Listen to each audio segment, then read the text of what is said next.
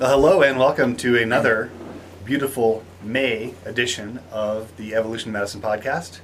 I am your host, Joe Alcock, joined as always by the remarkable Coffee Brown, who's sitting right next to me. And I'm Coffee Brown, and uh, it's like 85 degrees today, super bright and sunny. And since it's just been cool recently, I'm loving it. Yeah, today really feels like the first day of summer. Yeah. It's uh, it's warm out there. It's definitely shorts, t-shirt weather. We're lucky though that we're here and not in Phoenix or Dubai or Pakistan. I think I know when I was in Tucson, we'd go like, so I lived in Tucson for a long time, and we'd be like, oh, mm-hmm. it's so hot, it's 110, it's 115. And the people from Phoenix would go, you call that hot? Right, but I think I read recently that, that Pakistan documented the highest temperature for this time of year. It was 122 degrees Fahrenheit. Well, here's an exciting piece of news. We uh, crossed the 400 mark for carbon, so it's looking like that beachfront property I bought in Arizona is going to pay off. Yeah, it just might. It just might. That water's coming up pretty quick. Um, so yeah, that's a very depressing milestone to have passed. Nope, Scott Walker says there's no climate change. Oh, While he oh. was building berms against the flooding of Miami, he declared Right. no climate change. It's going to be interesting to see how their tune changes when when they really do have to write off that you know huge expanse of real estate. If you can be sandbagging against floods and saying there's no climate change at the same time, at some point I have to admire that kind of a reality shifting field. I mean, I would like to I want to live in the world of my I do live in the world of my imagination, but not that vividly. Yeah. So I, I was listening to a podcast recently. It was about uh, the energy transition to Yeah. against or towards renewables, away Uh-huh. from fossil fuels, and, and about the idea that there really is a there's a finite amount of resources on this planet. It makes sense, right? that there's a finite amount, and there was a and the, the interviewee was going on about how he was at a financial conference uh, with a, a speaker who was essentially arguing that there were no limits, that we would continue to find fossil fuels and we were in effect in a limitless environment. And we find people mostly on the right end of the political spectrum that believe this and think it's actually true. Of course, it's complete nonsense. And then afterwards, the guy who was interviewed went up to the speaker and said, Hey, we, we got our PhDs together. I know you know this is not true. How is it possible you can say this? Yes. And he said, you know, essentially, this is what people want to hear, and this is what uh, What I get paid to say, Essentially, what right? I'm paid to say, or that their their think tank is funded to say. But the, the idea that they can, they feel that they can get away with saying a, a falsehood. Now, this is in the pre-Trump era. That this, that there's a strain of political thought that feels that there's no problem with discarding science entirely. Right. Well, in fact, we have um, we have some people who believe the world is six thousand years old who want to take over uh, curriculum guidance in this very state right now as we speak. I didn't know the about that. PED, the Public Education Department, which last year tried to remove any references to climate change, uh, tried to create as part of a science curriculum support for the oil and gas industry, and does not want any reference to a world older than 6,000 years, which is going to make geology a lot simpler of a topic than it was in the past, by the way. Uh, yeah, that absolutely for sure. Uh, Well, a say, topic since, even since we, since we have already understand. gone on a, on a Rant. uh, terrific rant and tangent, which I'm, I'm enjoying it by the way, um, I should point out to our dear listeners that we are going to eventually circle around and talk about oxygen, which is something that's just measurable. Fine. Right? It's part of the atmosphere. It is not carbon dioxide. Uh, it is uh, an important element for life, certainly for mammalian life, and it's something that we pay attention to a lot in uh, in medicine. But before we circle that, I want to I want to spend a little more time on this climate change and this education. Well, part. consider this. Yeah. There are two possibilities vis-a-vis your friend's lie. Uh-huh. One is that there's plenty of oil. We're never going to run out. In which case, we damn better find some alternative energy because the atmosphere cannot absorb that much carbon without killing us. Right. Or there's not plenty of oil. We are going to run out. In which case, we damn better come up with some alternative energy because oil's going to run out. Yeah. So whether there's plenty of oil or oil is finite, we need alternative energy. Yeah, but I think that if you are an educated person, if you are versed in science, and if you're advocating for the unlimited burning of fossil fuels, you, there has to be a compartmentalization of the brain there in which you're rejecting things that you know to be true, right? Will Rogers said it's hard to make a man see the truth when his paycheck depends on him not seeing the truth. Well, that's for sure. That's for sure.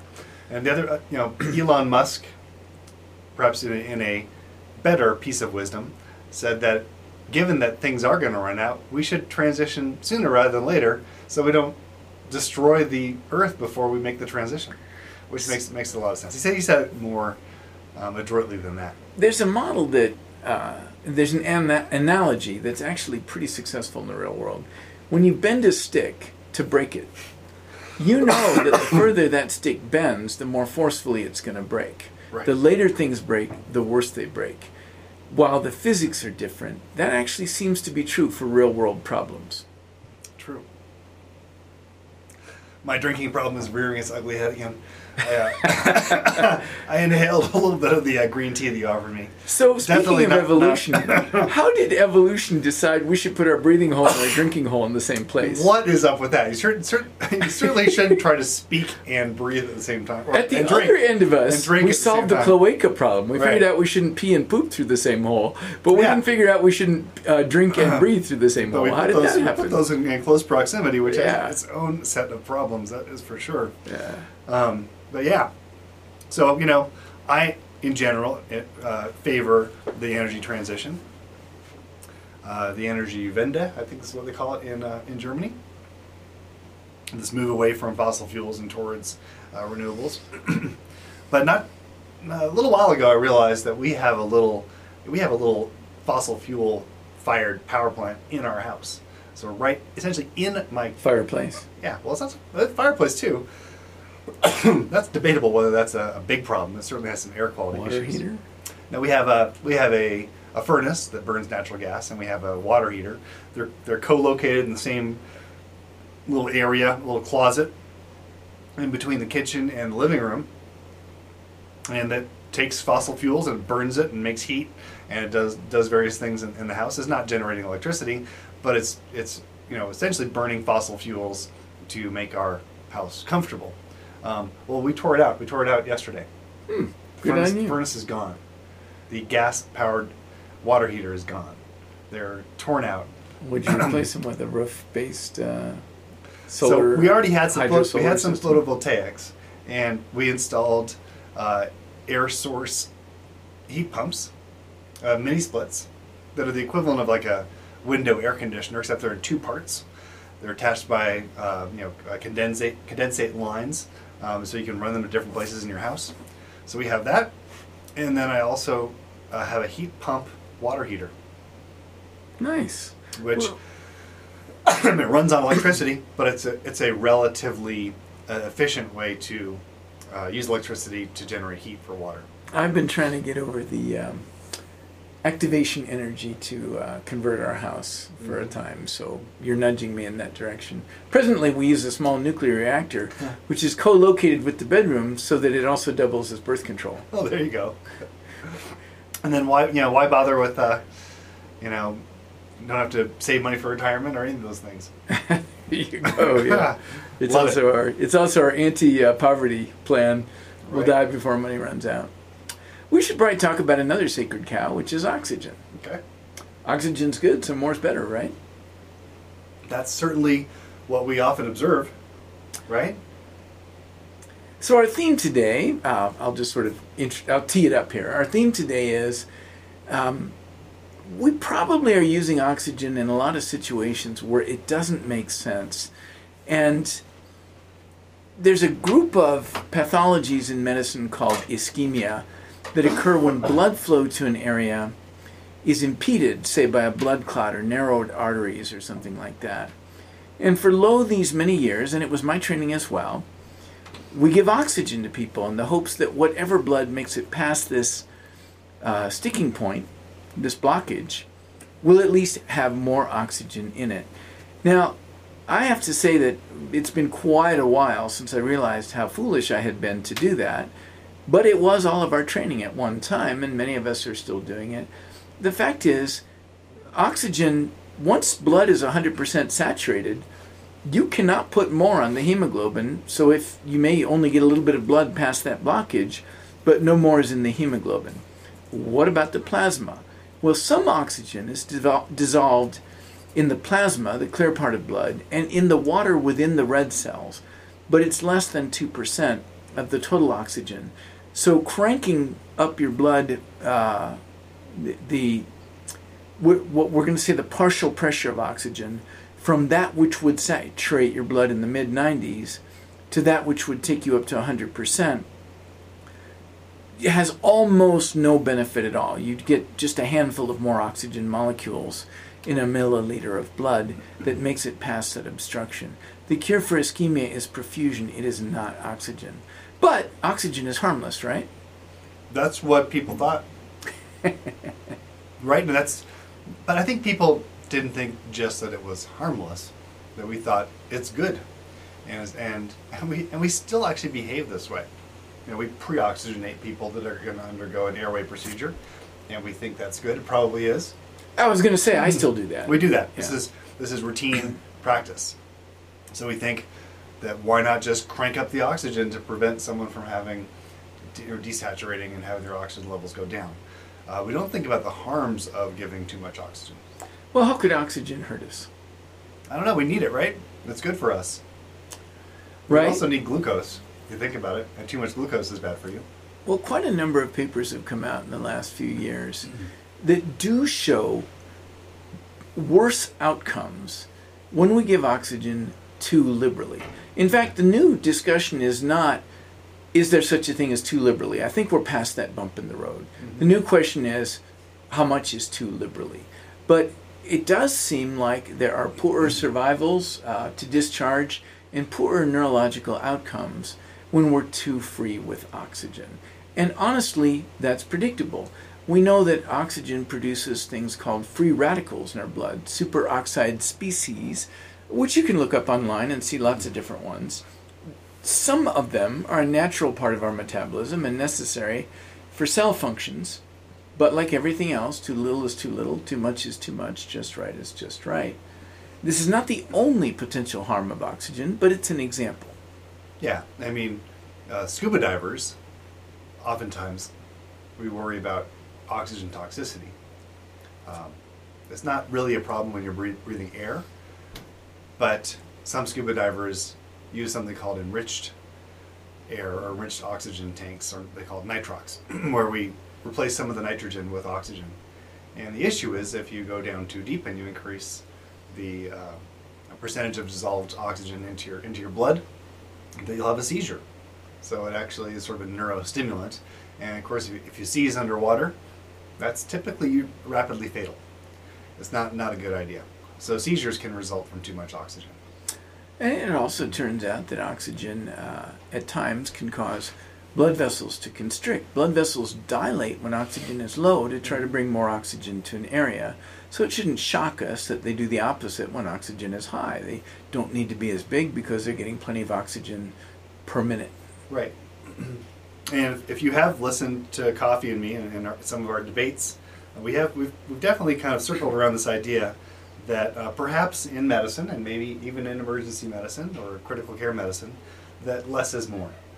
That doing fewer things or, or intervening less aggressively with our patients uh, might might be a good idea most or some of the time and oxygen might be one of those examples where, at least for a lot of things that we do, instead of just cranking up the oxygen or ventilating people uh, and putting them on 100% oxygen, or just routinely giving people oxygen and feeling reassured when we see that 100% oxygen saturation number on the monitor, that we should really rethink some of these things. yeah, so how much is too much? Well, it depends on what you're treating. There are some things for which you really still want to turn that dial all the way open. Carbon yeah. monoxide poisoning would be an example. That's right. Um, and if you are, it's probably a good idea. We can even take advantage of some of that dissolved oxygen in the blood if someone is actively hemorrhaging. It's, it's possible that uh, giving them oxygen might, might be useful under that circumstance. But you know, for a couple of things that we see a lot, and I, I could be wrong about that one. well, here's I'm speculating here, yeah. by the way. I should tell you I have no data for what yeah. I'm about to say. But in the case of someone who loses a lot of red blood and we place it with a lot of clear saline or lactated ringers. What's bad? Then that 2% that we can dissolve into it, since we now have a larger volume of stuff that isn't hemoglobin, that 2% might be more significant in that setting than it would otherwise be. But it's not going to be a lot more significant even in a best case scenario. Right. And of course, I interjected that it's bad because of uh, a bunch of studies dated 1994 that show that giving lots and lots of clear saline or crystalloid or lactated, lactated ringers in patients who, are, who have, have uncontrolled bleeding uh, has, has been linked with uh, increased mortality. It's my sense that very few of us are doing that anymore. That if we if we think there's been significant blood loss, we go right to um, uh, massive transfusion protocols. Uh, those may have their own surprises in store for us. Yeah. But I think what we're doing now is a little more sophisticated than replacing red stuff with clear stuff like we used to do. That's right. There was a, I don't know if it's a famous study, but there's a study that uh, people that were into scuba diving and hyperbaric medicine, which is very oxygen centric a lot of times, uh, the- study was done. Uh, the author is Hart, H A R T, and he took pigs or piglets and bled them down to nothing. So they had essentially zero red cells. And One of my old professors did some of these Yeah. uh, Re- studies. replaced replaced their blood with crystalloid, and then put them in a hyperbaric chamber, and put the, gave them 100% oxygen at, at three atmospheres, and as long as the pigs were maintained in their hyperbaric chamber, they survived. And I think they could actually take them out, and put them back in the chamber for a, a period of time. So you- it certainly delayed their death. In those studies, though, what Yeah. they were looking at was can you Mm. keep them alive for a little while with no red cells? The answer Yeah. yes. Does it do them any harm? Well, they didn't actually look at that. They didn't think to look at that in the studies I'm thinking of, at Uh-huh. least.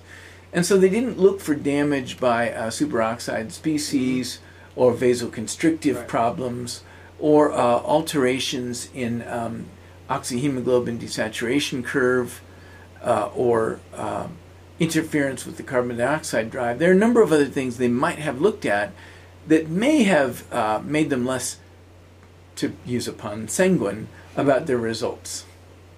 Right. But when I when I learned about this, it was definitely in the context of oxygen is good. Look at all the amazing things that oxygen oxygen can, do, and maybe we should indeed give people hyperbaric oxygen, 100% oxygen under pressure, and give people a really super therapeutic amount of oxygen to treat all kinds of things. And you mentioned carbon monoxide poisoning. Uh, people have considered uh, for Jehovah's Witnesses who are unwilling or unable to uh, receive Yeah, a blood yeah. transfusion that, that they could be kept Lesser alive. of two evils in that case. They can be kept alive with hyperbaric oxygen. And then there's another work uh, by a guy by the name of Stephen Thom, this is T H O M, uh, who showed that giving these very high amounts of oxygen dialed back the immune response so that it prevented, under certain circumstances, uh, it prevented neutrophils, immune cells, from latching onto little receptors on the inside of blood vessels and then uh, eliciting an inflammatory response. So this is something that we see with ischemia reperfusion. So ischemia reperfusion is when, um, suppose you have a stroke or even a heart attack, uh, part of your body is deprived completely of oxygen for a long time. Um, when the when the flow is restored, inflammation goes haywire, and we think this is how we used to think about this, and the blood clotting would happen, and, and actually things get worse, and, and the oxygen oxygen radicals uh, get get produced in, in abundance. But, uh, but this guy uh, Stephen Thom showed that if, in, under hyperbaric conditions, you could actually reduce some of that damage from ischemia reperfusion. Some kinds of wound healing, and I'm pretty sure grafts are on this list, and I'm guessing transplants maybe Compromised flaps. seem to benefit from topical hyperoxia. Mhm. That is to say, uh, hyperoxygenation of the wound area. Here, we're talking about systemic respiratory hyperoxygenation Right. in terms of the overuse that our clan tends to put uh, people through. But localized hyperoxia does seem to have had some beneficial outcomes. Right. Although, again, they weren't looking for some of these other toxic effects of oxygen, although oxygen has been known to be a poison since the 1800s. Sure. Everything is water is a poison if you Yeah. take Yeah. it to excess. So that's that's a useful lesson. But the I bring up some of these hyperbaric examples because they were influential to me early in my medical training, and I certainly came at this whole area thinking that oxygen's good. hyperbaric oxygen is probably good. Maybe it's even underutilized. Maybe we should use more of it. And really, from an evolutionary perspective, maybe oxygen is simply a constraint that our body simply, under certain circumstances, can't get enough of it.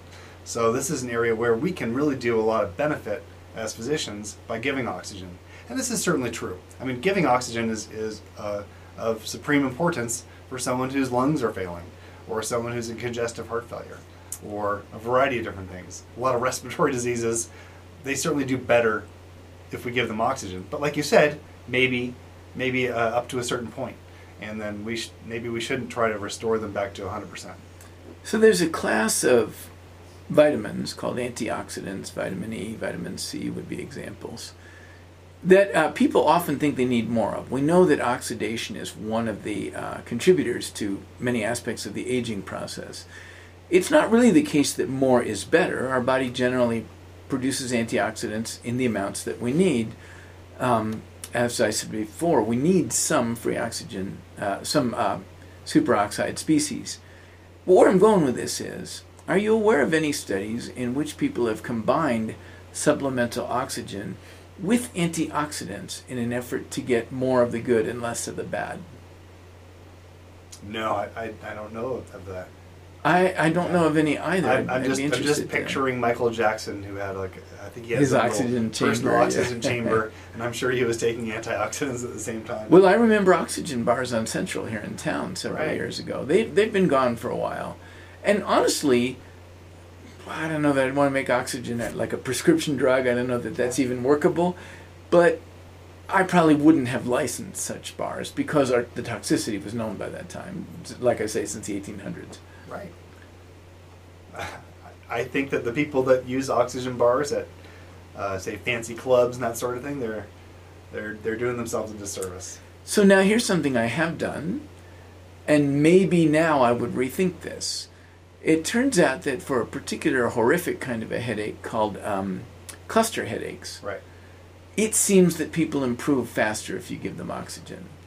So far as I know, I don't have clusters, but I do have migraines, and I would occasionally go in and snort oxygen for a while while I was on duty to help me, in an effort to help me function. I doubt And it ever did it help? anything good or bad. I could never stand there and sniff it long enough, you know. Right. I'd like get five or six breaths and I'm off to the next room, right? Yeah. So I didn't learn anything. I probably didn't hurt anything or help anything. Right. But where I'm going is I have given oxygen to people with cluster headaches and sometimes to people with migraines, and it seems to help. But would the help outweigh the harm? Well, how much harm is there? It turns out that even fairly short periods of superoxygenation do have measurable impacts on uh, outcomes. Yeah. So where this really hit home, I think for me, is that it used to be standard of care for patients coming in clutching their chest that we were worried about having a heart attack.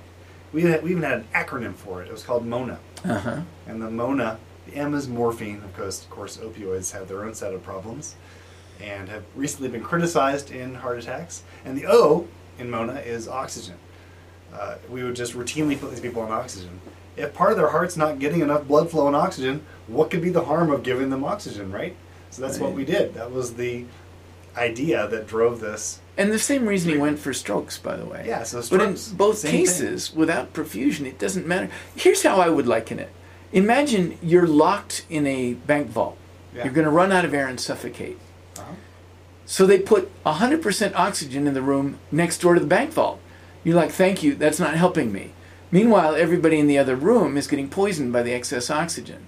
So they drill a keyhole through the bank vault door. Now you're getting a keyhole's worth of oxygen while everybody on the other side of the door is being poisoned by excess oxygen. It's not the solution. You need to open the friggin' door. Right, and and you should, and perhaps you don't need the oxygen at all. It's not. It's doing nothing. A keyhole's worth of oxygen is not going to save you in the bank vault. You're going Right. to die. So this this paper that that really caught my attention. This is back in 2015, published in the journal Circulation. The paper was had an acronym, which was AVOID, the Avoid Inve- Investigators. And I actually don't Not that they were biased going into this or anything. I don't know what the uh, I know what the A and the V and the O are. That's air versus it oxygen. says it here somewhere. So, but I'm not sure what the ID is. Maybe, it's, maybe this is just the investigation. I was looking at that a little earlier, Yeah. so let me find it for you while you keep going. So this is a big deal. So it, it kind of upended everything that we knew. We knew that we should give oxygen. When I did my uh, the board examination, and the patient the patient would come in, if we didn't start an IV and give them oxygen, we'd be penalized and maybe wouldn't even become board certified in, in emergency medicine if we didn't get, didn't give them the oxygen. This paper comes out and it says, hey, they looked at they looked at patients who were actually having an ST elevation heart attack. So This is the worst kind, where a large chunk of the myocardium or the heart muscle is the. D in myocardial was the. Oh, that's the D? The D in the avoid, yeah. Because right. I saw it written out somewhere and Okay. capitalized. Keep going. Well, that's silly. Well, this paper was a, was a randomized control trial in which they gave air versus oxygen. Now, of course, it probably wasn't blinded, so it suffers from that potential source of bias. But unlike what we thought we knew, they found that the patients getting oxygen, in fact, did worse. And you're right, this was not the first trial. There was a bunch of previous smaller trials that hinted at this. And this has not been the last trial. People have continued to, to study uh, giving oxygen for patients with myocardial infarction. And the signal seems pretty strong right now, so that we've changed the, our tune, we've changed our treatment. And we don't typically give people oxygen if they're coming in with a heart attack, unless they also have some lung problem or their lungs are full of fluid and they're just simply not getting enough ox- anywhere near enough oxygen. Sometimes we learn something new in medicine, and it's initially so counterintuitive that the burden of proof is pretty high. Like, for example, um, why not to use uh, bicarbonate in patients who are acidotic? Itself an interesting topic, but the point is, it's very counterintuitive why that's a bad idea. So we really needed a lot of uh, evidence before that became a mainstream understanding. The thing that kills me about this is that any first year medical student should have realized it was pointless to give oxygen to ischemic events. Well, I, you, I think that you, you have an, uh, a pretty plausible hypothesis for why too much oxygen might be bad. The key, this keyhole idea, and that might that might be it. Um, but I'm not 100% sure we know exactly what, what the mechanism. Well, and I don't mean to imply that's the only mechanism. It's just low hanging fruit to look Right. at the superoxide species. Yeah, it, ma- it makes sense. So, along with that ischemia reperfusion injury I was talking about, so even if you do restore flow, there are tremendous amounts of, of uh, superoxides that get liberated, uh, and that causes damage to the inside of the blood vessel, and a lot of these microvessels actually collapse afterwards. So even after you restore flow, it doesn't necessarily solve the problem. Uh, this ischemia reperfusion um, injury is, is, a, is a real real issue. So that's why we have to hammer these uh, these folks with um, a whole variety of medications, platelets, uh, platelet inhibitors, aspirin, you know, blood thinners like heparin, in patients that are getting uh, heart attacks. And of course, the thing that's going to work the best is if those blood vessels are mechanically opened. Um, but a lot of things are happening in the microvasculature in which, like you mentioned, excessive oxygen might be a bad idea. Uh, incidentally, a slight tangent here, but in terms of the underlying reasoning, med- uh, science is often accused of being reductionist. Um I was taught the first thing they told me in, in biology was if you find a new species, drop it in a whirring blender. That would be the reductionist approach. We Yeah. do want to look at all the little parts and pieces and subparticles. That is one aspect of science, and that is called analysis, which literally means cutting apart. But that's followed by synthesis, where you put the bits back together to see how they work in synergy with each other. And ultimately, where the rubber meets the road is outcome based trials.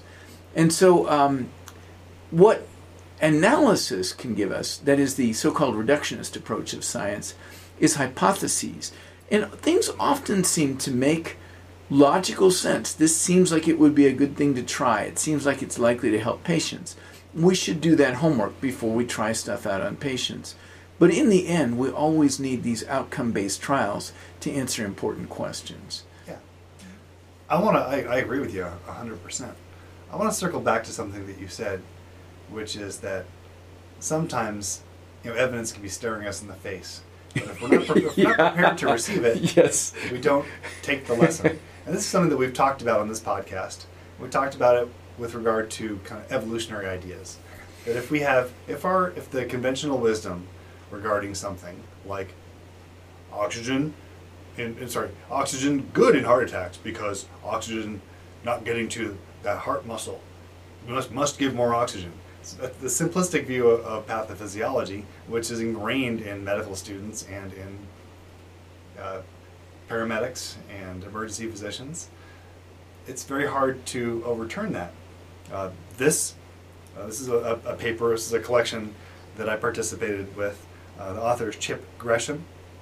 He's a medical toxicologist and emergency physician in uh, Auckland, New Zealand. And he cited this paper published in 1950, yeah. which JAMA published an article. It was titled 100% Oxygen in the Treatment of Acute Myocardial Infarction and they showed that 100% oxygen was associated with longer duration EKG findings of ischemia. And there was a whole series of papers after this. And a Cochrane review published in 2010, well before this Avoid trial, mm-hmm. uh, that really gave a hint that, that what we were doing actually was misguided. But people couldn't, they couldn't get past it. Like, but the, the myocardium's dying because it's not getting blood flow and oxygen we must restore it. Right, because it's not getting blood flow and oxygen. And so we focused on the part that was easy to go after, but it's the blood flow is the, the part that's actually amenable to treatment. That's right. Well, the reason I was laughing at the way that we can get hypnotized by these uh, sort of simplistic approaches or by received wisdom is because even though we're talking about this, and even though I feel like an idiot for not seeing through this the first time I heard this story, we're not immune to it. It really is how human brains work. And I have huge respect for the docs who train me and the docs I work with. I, I feel very fortunate to be a part of this community. But these cognitive biases, we talked about those in another mm-hmm. podcast, are really, really uh, significant obstacles to our higher understanding, and we have to be on guard against them all the time. So the the one person I'll be least kind to about this is myself because I can afford to be, and yeah, it scares the crap out of me to know that even though I understand a process like this, I still fall for this trick. You know. Well, there's a lot. There's obviously a lot to learn, and uh, I think that the trap that we should try to avoid are, are some of these simplistic ways of thinking about disease. Mm-hmm. That yeah, that essentially we love the idea in medicine that things are, are there's that are I'll call it a deficiency condition or a deficiency syndrome because we think that if we just solve the deficiency, then we make people better. That was sort of one of the easier strategies in medicine, if you think right. about it. Yeah. So if someone we think that a tissue is not getting enough oxygen, we can give more oxygen. If menopause is a you know, hormone deficiency disease, then we give estrogen. Oops, turns out it causes other problems, you know, cancer, heart attacks, that sort of thing. Um, if you know, we talked about when uh, someone is deficient in fluid, if they're bleeding, we think that we can give them fluid, just crystalloid, and make them better. Turns out that's not the case. So this is this is an area where I think that idea, the simple idea, is generally wrong. It's usually wrong. We'll talk about, you know, say even vitamin D deficiency, which we diagnose all the time. We think we can just make people better by giving them vitamin D. It turns out that's probably not true either. Well, vitamin D deficiency is a funny one because we actually have no idea what constitutes a deficiency. What we really do is compare them to averages. In fact, a lot of things we call abnormals are just variances from average, if you think about it. The way normal labs are defined, some of them we actually know the functional parameters. Like we know how much is too little or too much potassium for most people. But a lot of what we call normal labs is just the ones that 95% of the population fit between. Yeah. And a theme which I've talked about on this podcast is that when we during critical illness, sometimes we should probably reject the normal values for a healthy person, and there may be some disease specific values that are actually beneficial. And we've we've uh, touched on a few of these things. It may listen. It may be the case that your heart during a heart attack, not that this is a normal condition or a something that, that is advisable in any way, but it might be the case that you're, you're better off with tissues that have less than normal oxygenation.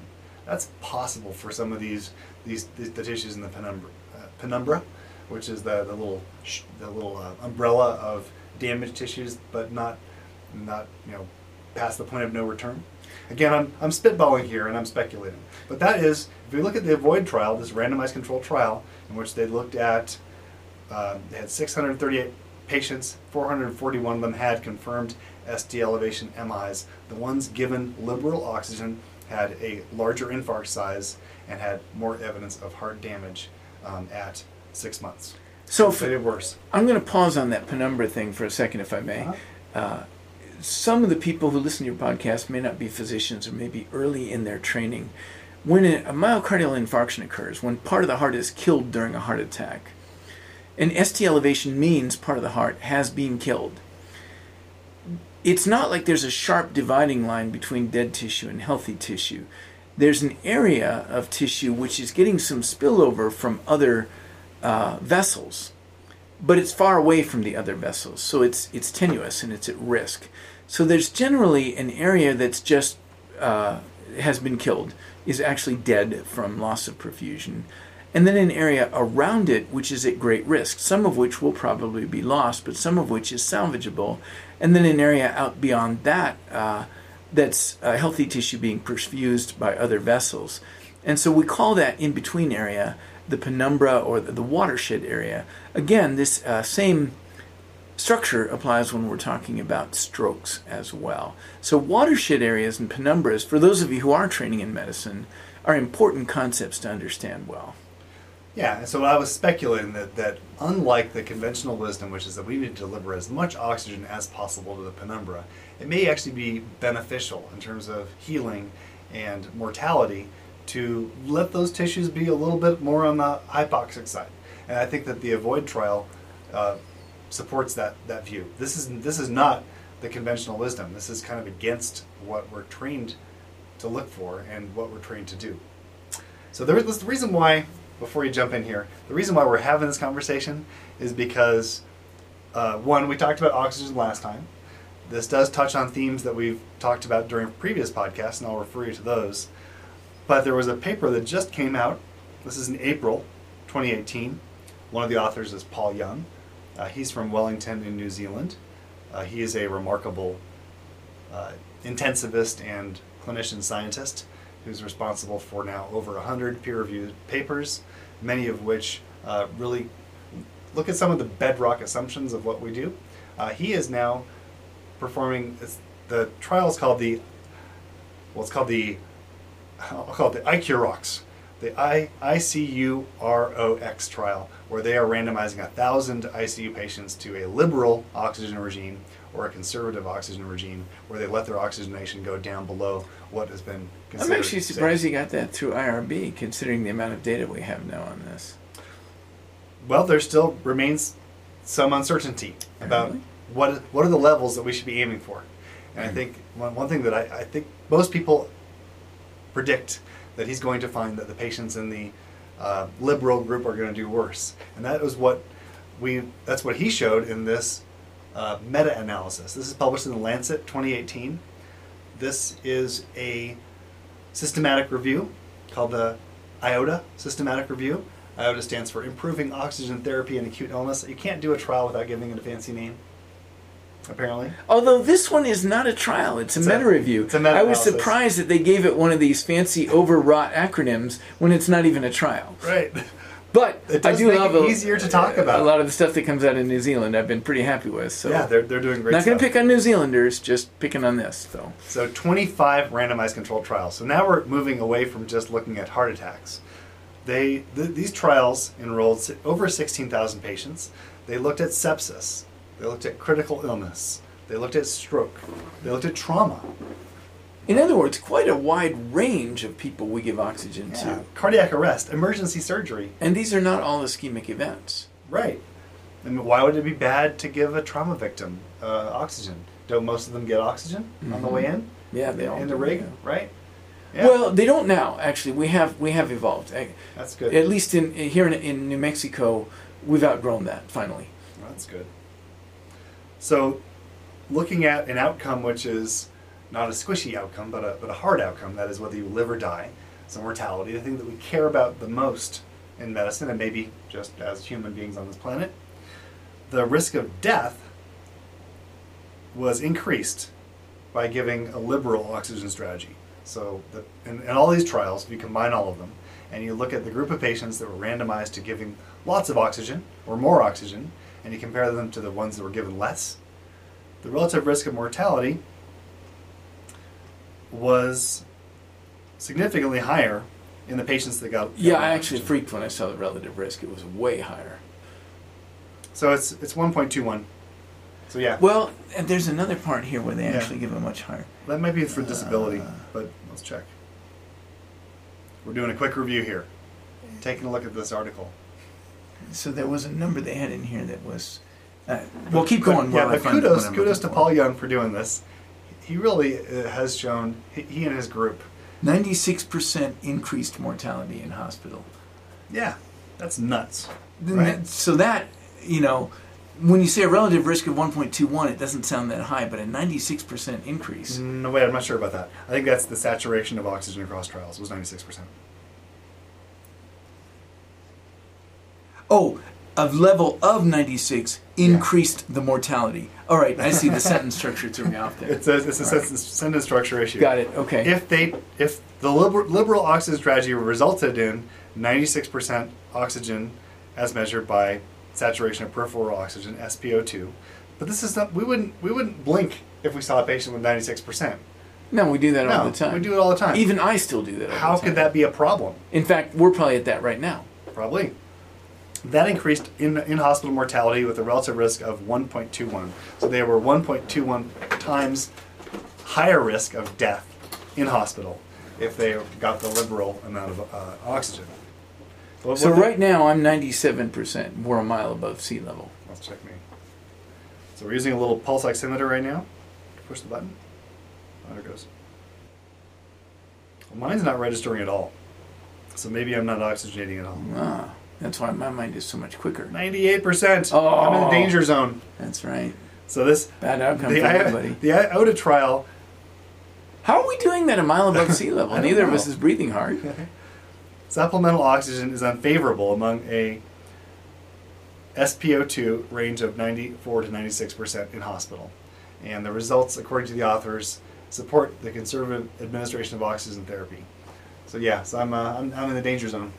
Yeah, I don't think it's saying that um, 93 to 96 percent SAT is harmful. It's saying it's harmful to give oxygen to people in that range, Yeah. and uh, and that would be consistent with what we're doing right now. So this is something I may actually change, Joe, uh, based on this conversation. I'm not sure yet. I've been telling my guys Yeah. titrate to 94 to 99 percent. Keep it under 100 percent. Because once it hits 100, you don't know how far above it you are. Well, but you're definitely super oxygenating them. so I don't want to see the number go above 99. But I noticed that in the meta analysis, they actually would have had a cutoff more like 97. Uh, I'm a little uncomfortable with that, these- partly because you and I are already at those numbers, and partly Yeah. because 97 is a harder number to titrate to. It's so exact. It's such a narrow Right. range at that point. And so hopefully the, the ICU, ICUROX, I'm not sure how we pronounce that, this, the randomized trial that, that Paul Young and his group is doing right now with a thousand patients randomized. This, that, will, that will shed, shed some light on this Oturox. question. Right. we don't know though. Even one thing that I, I, I will probably ping Paul Young on on Twitter is the question of well, even with their with their study done at sea level, it's not going to inform what we should do here at altitude. Well, presumably, our patients can tolerate it even lower oxygen levels. Now that's an interesting question. On the one hand, you could say we're adapted to a lower normal SAT, and Right. therefore, when we're treating, we should aim for a lower normal SAT. Or you could argue we're operating closer to hypoxia, and we should be titrated to the same levels we would titrate to at sea level. For example, we know that endurance athletes often have lower pulses. I'm not an endurance athlete, certainly not compared to you, but mine is in the 40s, not rarely. That doesn't mean I wouldn't faint if I get down to 28. I still would pass out. They live closer to the pulse rate at which they're going to lose consciousness. It is remarkable what, what we can tolerate doing different things. So you mentioned like an extreme athletic event that, that can influence you know the oxygenation. When your muscles are offloading oxygen as fast as they possibly can, it's going to affect the amount of, of circulating oxygen in your blood. But we, we see this not uncommonly at all in people at, at very high altitude. People that are functional walking around talking with oxygen sats that are in the 70s or 80s. Whereas if we saw that in the emergency room, we'd be rushing them. So I don't know which way our unit. chronic adaptation pushes us. I can think Yeah. of a logical case in both directions. Right. So we're here. We are. This is equipoise again. So even so, what we're what we're saying is there's going to be another study that's going to have to be done after this one to look at what we should be doing at Mhm, altitude. 'cause We don't know. That's right. That is what Yeah. we're going to have to do. Well, uh, what about mountain climbers? They uh, presumably get people with injuries and illnesses and things, and they administer oxygen to. Has anybody looked at whether normalizing their SATs or simply making them less abnormal turns out to be the better strategy? Well, since so many, you know, so many uh, climbers and mountaineers suffer problems that at their root cause really is hypoxemia, Mm-hmm. then uh, giving oxygen is, is sort of a routine thing that, that's done for them. Yeah, but all the That- way that- to 96 or I don't 97 Yeah, I wonder how, how often they, they are they are completely normalized. That would be another subset that would be interesting to look at. I agree. Mhm. I think you could Yeah. get data fast and relatively quickly in that group. Right. This is a group we know are physiologically optimum until whatever happens on the mountain trip happens. Right. And then we could look at Sherpas and people in the Himalayan plateau. Although we know that they're genetically adapted. See our recent podcast with Kate Rusk on uh, Twitch TV on uh, Twitch TV, Yeah. It's on the Twitch, the platform Twitch. Twitch. And the channel. oh, Inertia, Inertia TV. TV. Inertia TV. So I haven't released that one on the podcast, but I will. I'll release that one after I release this episode, for sure, because it was a good one. So a whole bunch of questions come up here. When should we use oxygen? Mm-hmm. Why do new understandings diffuse more slowly than we like to imagine in medicine? And how conservative should we be when new ideas come down the pike? Because I don't think we should follow every new idea. It's a it's a tough question. I think I agree. We, especially if if there's a finding which doesn't go in line with previous work. Most most people would, would not recommend changing therapy based on a single study, but it really depends on the study. And if it's if it's a, a single centered, if it's a single trial done in a single place, then the chance of bias is actually very very high. If it's a single trial that's done in, in a multi-center with lots of different locations, then the, the quality of the evidence is going to be better. But even there, a lot of times we're not going to change our mind until a, a big meta-analysis comes out like this one, Mhm. the one the this IOTA trial, or IOTA. Although I have to say, this is a, this one is a pretty convincing meta-analysis. It is, yeah. Um, So we know that, yeah, we know that giving more oxygen is worse in general for, for the conditions that they looked at in this in this meta-analysis. The Paul Young's randomized control trial that he's doing now with a thousand patients will tell us more about what thresholds we should really be aiming for. Uh, that's going to be, be worth looking at. But again, I, I get back to this idea that we have a certain hubris in medicine, and we think we know disease in our body better than we actually do. for a second, I'm going to pitch for the other team. All right. because I don't want to make the mistake of avoiding one mistake by going too far toward the other side. There's a famous book by Thomas Kuhn called The Structure of Scientific Revolutions. I highly recommend it, although I recommend his initial 750 word essay. The book is 750 pages and says the exact same thing. So look Is at it the essay, 750? something the structure like of yeah. scientific revolutions. Yeah, it's pretty huge. I've got. I have the paperback version. It's not that horrible. Maybe that's the shorter. Anyway, version. I, I felt like the essay covered the same ground as the book. Yeah. Um, the book was requested after the essay. The point being, it's widely interpreted as having said um, new ideas in science struggle too hard. In fact, it's often abbreviated as science progresses one death at a time. Uh, the idea is that entrenched. the investigators, the researchers, are the ones who have to die. Right. The the entrenched uh, investigators and Right. researchers. It's hard for them to say, yeah, maybe that idea that I got my uh, chair for is obsolete. That it's time for a new idea. That what I thought wasn't correct or or wasn't. Uh, it's more fully developed now. It's changed enough now to, that we should rethink it and so on. Um, I actually believe that the new idea should be the one that has to work uphill. And my warrant is this the old idea was once new, it had to prove itself against skepticism It had to survive a certain test of time and practicality. And the assumption would be that it's done its homework already. If the new kid on the block comes along and says, nope, that idea is obsolete, here's the new idea, then it makes sense to me that the burden of proof is on the new kid. Because otherwise, we can wind up chasing every shiny concept that shows up on the sidewalk and never get to work. Uh, so I don't think it's wrong that there's a degree of conservatism in science. I think it's wrong when that conservatism it's one of those things you can overshoot on. You're always going to miss the mark a little bit. You're either going to be an early adapter or a late adapter. You're never going to adapt exactly at the right moment. It just you'd have to be super lucky for that. You can't do it by judgment. And so in general, should we err on the side of early adopting or late adopting? And I would say that as a as a person in the world, as an individual, I tend to be an early adopter of new ideas and philosophies and technologies. But in medicine, I'm a somewhat late adopter, not super late, but I definitely want to see some empirical evidence before I change my practice. Uh, thoughts about that? Well, I think that part of what you're saying is exactly right.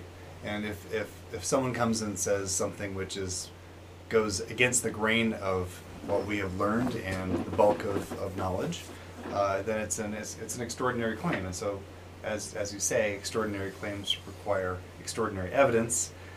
And they might that, that, that evidence might need to be repeated several times before we really believe it. Mm-hmm. Uh, but stuff like this, if we go back to this JAMA article from 1950, that was a long time ago. Yeah, the thing about this one is it's facepalm obvious. Yeah. It's not a great example of when we should be conservative, so I, we, I would have to say. I, I, and here's an example where I think that we have this idea of a deficiency or of an abnormality that we can easily mm-hmm. fix, and we overlook the potential harms of what we do and that that's actually a bigger problem oftentimes in, in taking care of both acutely and chronically ill patients. So th- this fits very nicely in my worldview, I have to say. So I, I, should say that sometimes Joe and I talk about a slightly different threshold in, in the idea of do we do too much? Uh, it's a matter of degree, not qualitative, because I couldn't agree more. We often, we do definitely err on the side of treatment and aggression, and a big part of that is because we really want to treat stuff. We don't want to say, well, let's wait and see how they do. Let's just let nature take its course here. Let's see how his body handles it. That feels too passive. Uh, to many physicians, I think. Right, and and maybe although it can be really good advice, maybe particularly so in emergency medicine and critical uh-huh. care that where all of the currents seem to go in the opposite direction. And even the people whose advice we value tend to be the interventionalists. And the people who get paid more so the I'm, interventionalists. I'm going to say one of my heroes is Scott Weingart, but he was, I would say, at the very aggressive end of the spectrum. Yeah, and I, and I would actually advocate. So he, one of his credos is, or maxims, is the most aggressive care everywhere, or something like that. and I think that we should be aiming for the opposite. So the, the least aggressive care everywhere. It's, and what I try to teach my trainees is, what are the downsides of doing this intervention, and have we really thought this through? So it's really more of a thinking man's or thinking woman's process before we leap in you know, head first. So this is uh, a good example of what I mean when I say we absolutely do agree. Mm-hmm. Uh, one of the things I teach my students to say before every treatment, I expect this benefit, I recognize that potential harm, and if the harm of this treatment materializes, here's what I'm going to do about it. Before they start any treatment, they have to say those three things to me. That's great. Yeah and it's a it's a useful thing even for a someone mid career or late. Absolutely, career. it's still what I. It's a habit of thought for me as well in my own head. It's, so it's not something. It, I definitely do what I preach in this regard. Right. You know, and I believe competence doesn't mean you never get caught by these uh, negative consequences. It means that you're always prepared for them. So you you do an LP and you get some blood back instead of CSF. You just calmly ask for a band aid, move up a level, and retry. You don't freak out, you don't panic, you're not upset, nothing bad has happened, you know just what to do for it. You know? Yeah. I agree. You give somebody penicillin, they have an allergic reaction. Okay, a minute ago I was administering penicillin. Now I'm treating anaphylaxis. I know how to do that. I'm not going to freak out. I was prepared for that before I gave the penicillin. So that is a sort of a posture about what we think is best when it comes to treating our patients. You know, trying to bring this back to evolution. The I, we have the benefit now of hindsight. We can look back to all these studies that date back to 1950, uh, looking at giving what might now be obvious are ex- excessive amounts of oxygen, and we can compare that you know, with give, giving less. But the lesson here is, I think, that that our bodies have not evolved to deal with supplemental oxygen. Sometimes, in the right setting, the supplemental oxygen truly is a constraint. It, our bodies are simply unable to unload enough oxygen, just in general, to, to preserve life and health. So if, if, if our lungs are full of fluid, if we have a pneumothorax, or if we have certain toxic, toxicological things like carbon monoxide poisoning, then oxygen really is going to be life life saving. But in these these more corner cases, where we our, our our posture really has been that there's nothing wrong with 100% oxygen, and we should crank the oxygen all the way up. That that is a, that's a condition in which we've not evolved to deal with. So this really is a mismatch between what our bodies have evolved to expect when it comes to both health and disease, and what we're actually doing in the real world when we're when we're treating our patients. And to the extent that there's a discordance there, that that's a that's one way of looking at why giving too much oxygen is, is a bad idea. This is, that's sort of the overarching you know, view of, of what's wrong here. Then we can kind of drive, drill down and figure out, well, what exactly is happening? Is it an issue of superoxides and free radicals? That is almost certainly part of, part of the answer as far as the mechanism goes.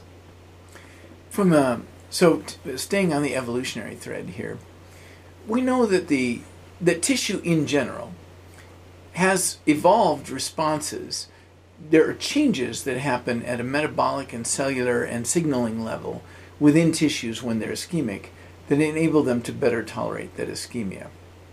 Um, that's probably one of the reasons reperfusion injury occurs, actually. We have seen this in cardiac events, and in fact, some people are playing around with the idea of rotating tourniquets and stuff to try to stimulate this ischemic response mm. when people have a cardiac event. Right. The idea is to make the myocardiocytes to put them into the mode that resists ischemia better. It could be that we sabotage that when we give oxygen. Uh, arguing the other way, and here's where these speculative, these logical cases uh, can, can be confusing. Um, I'm not sure evolution gives a damn what happens to us by the time we're old enough to have cardiac events. I mean, I don't think evolution has really had much occasion to try to rescue us from cardiac events because we've generally reproduced by then. Uh, but I think that there's there's at least there's some hints with the way that our hearts and our bodies work that suggest that the opposite is true. That we can actually, I mean, I agree with you. So the the, the at a certain level, with the idea that certainly evolution doesn't care really what happens to you after the age of 90, for instance, or 100. that if, if none of our ancestors lived to that age, then then a physiology or a mechanism or a gene that's active at those at those ages is unlikely to impact one's fitness in any way. So that that's certainly true. And we do know that, that natural selection favors and has stronger effects at younger age groups. So that, that's certainly true. So some of the stuff that we're talking about here, things like strokes and heart attacks, that that may have actually fallen into this idea of a selection shadow. That, that selection would have been blind to these things because most reproduction. I happens. like that a selection shadow. I haven't heard that term, but that's perfect. That, that's uh, it's not my phrase. I'd have to look up see who coined it. Uh, but it's it's one of the ideas to, that explains something about the evolution of aging mm-hmm. and why it is that um, well that natural selection does seem to have a higher order or, and is more impactful at early ages than, than, than older ones. Yeah, I wish my students would stop mm. greeting me with "Are you still here?" All right. but you're having a, you're, you're having a positive impact on on their careers and their incomes and their fitness. So hopefully they appreciate you. And not, you're not that old, by the way. and neither am I. I hope. Yeah, but I can't wait 15 years to come back and make that joke. Precisely. Um, but I was going to say one one thing about the heart. Uh, if you just look, look, at the pacemaker, And the fact that if you blast out uh, the sinoatrial node, which is responsible, I hope, for your heart rhythm right now and, and your, uh, your heart rate, if that gets um, obliterated for some reason, then your AV node takes over at a, at, a, at a lower rate. And if that gets obliterated, well, then your ventricles will um, beat at a, at a lower rate. So this, there's this hierarchy of pacemakers. And it seems to me this is good evidence It's a pretty robust fallback It's a robust fallback system. So that implies that you know our ancestors had pacemaker problems then and survived them. Also, the heart is one of the few places where arteries anastomose. Mm-hmm. And interestingly, people who have had chronic heart disease survive a big clot, a big blood vessel blockage better than people who have healthy hearts. And the reason is they've built more collateral vessels. So yeah, so that the fact that our the body can have these these plastic responses and adapt to disease, even at pretty advanced ages, suggests to me that our ancestors suffered some of these problems and some of them survived. Some of them helped. Some of them reproduced. Some of them helped their offspring reproduce and had a, had an impact on fitness. That that's the take home that I take away from that. Yeah, evolution has actually dealt with the selection shadow better than we might have predicted. Yeah. So I think it's so part of it. The shadow may not be quite as uh, impenetrable. Not so as- deep as of an umbra as we thought, eh? Uh, That's right. Yeah. Well, you know, Scotty of Star Trek uh, had his last child when he was 80. Ah, Didn't hang around to see the kid grow up, I'm afraid. oh, I'd have to go back and uh, check that one out. Well, good. Well, maybe this is a good good place to, to end it. There's there's much more to say about this. Uh, well, as always, I've learned a little bit more from you today than I knew before, and I look forward to doing it again. Yeah, well, fantastic. Uh, good conversation. Happy May, everybody. Uh, we'll we'll uh, release a few of the episodes that we've recorded on Inertia TV with Kate Rusk, and hopefully we'll get back to that sometime soon. Signing off. Until next time.